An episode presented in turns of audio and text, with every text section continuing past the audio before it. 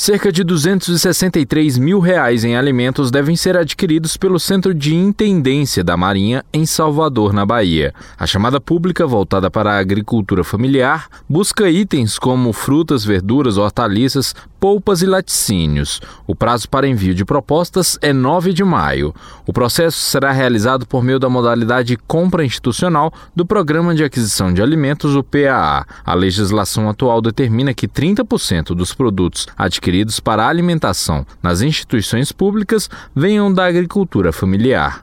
Os artigos irão abastecer o batalhão por um ano. De acordo com a coordenadora substituta de aquisição e distribuição de alimentos do Ministério da Cidadania, Viviane Albuquerque, a compra pelo batalhão é uma forma de impulsionar a agricultura familiar. Ele é um dinheiro que já é destinado para a compra de alimentos. Então, é, ele está utilizando esse dinheiro que já existe para poder fomentar a agricultura familiar. Isso faz com que o agricultor ele permaneça no campo, reduz inclusive o êxodo rural né? E melhora a qualidade de vida, inclusive dos familiares.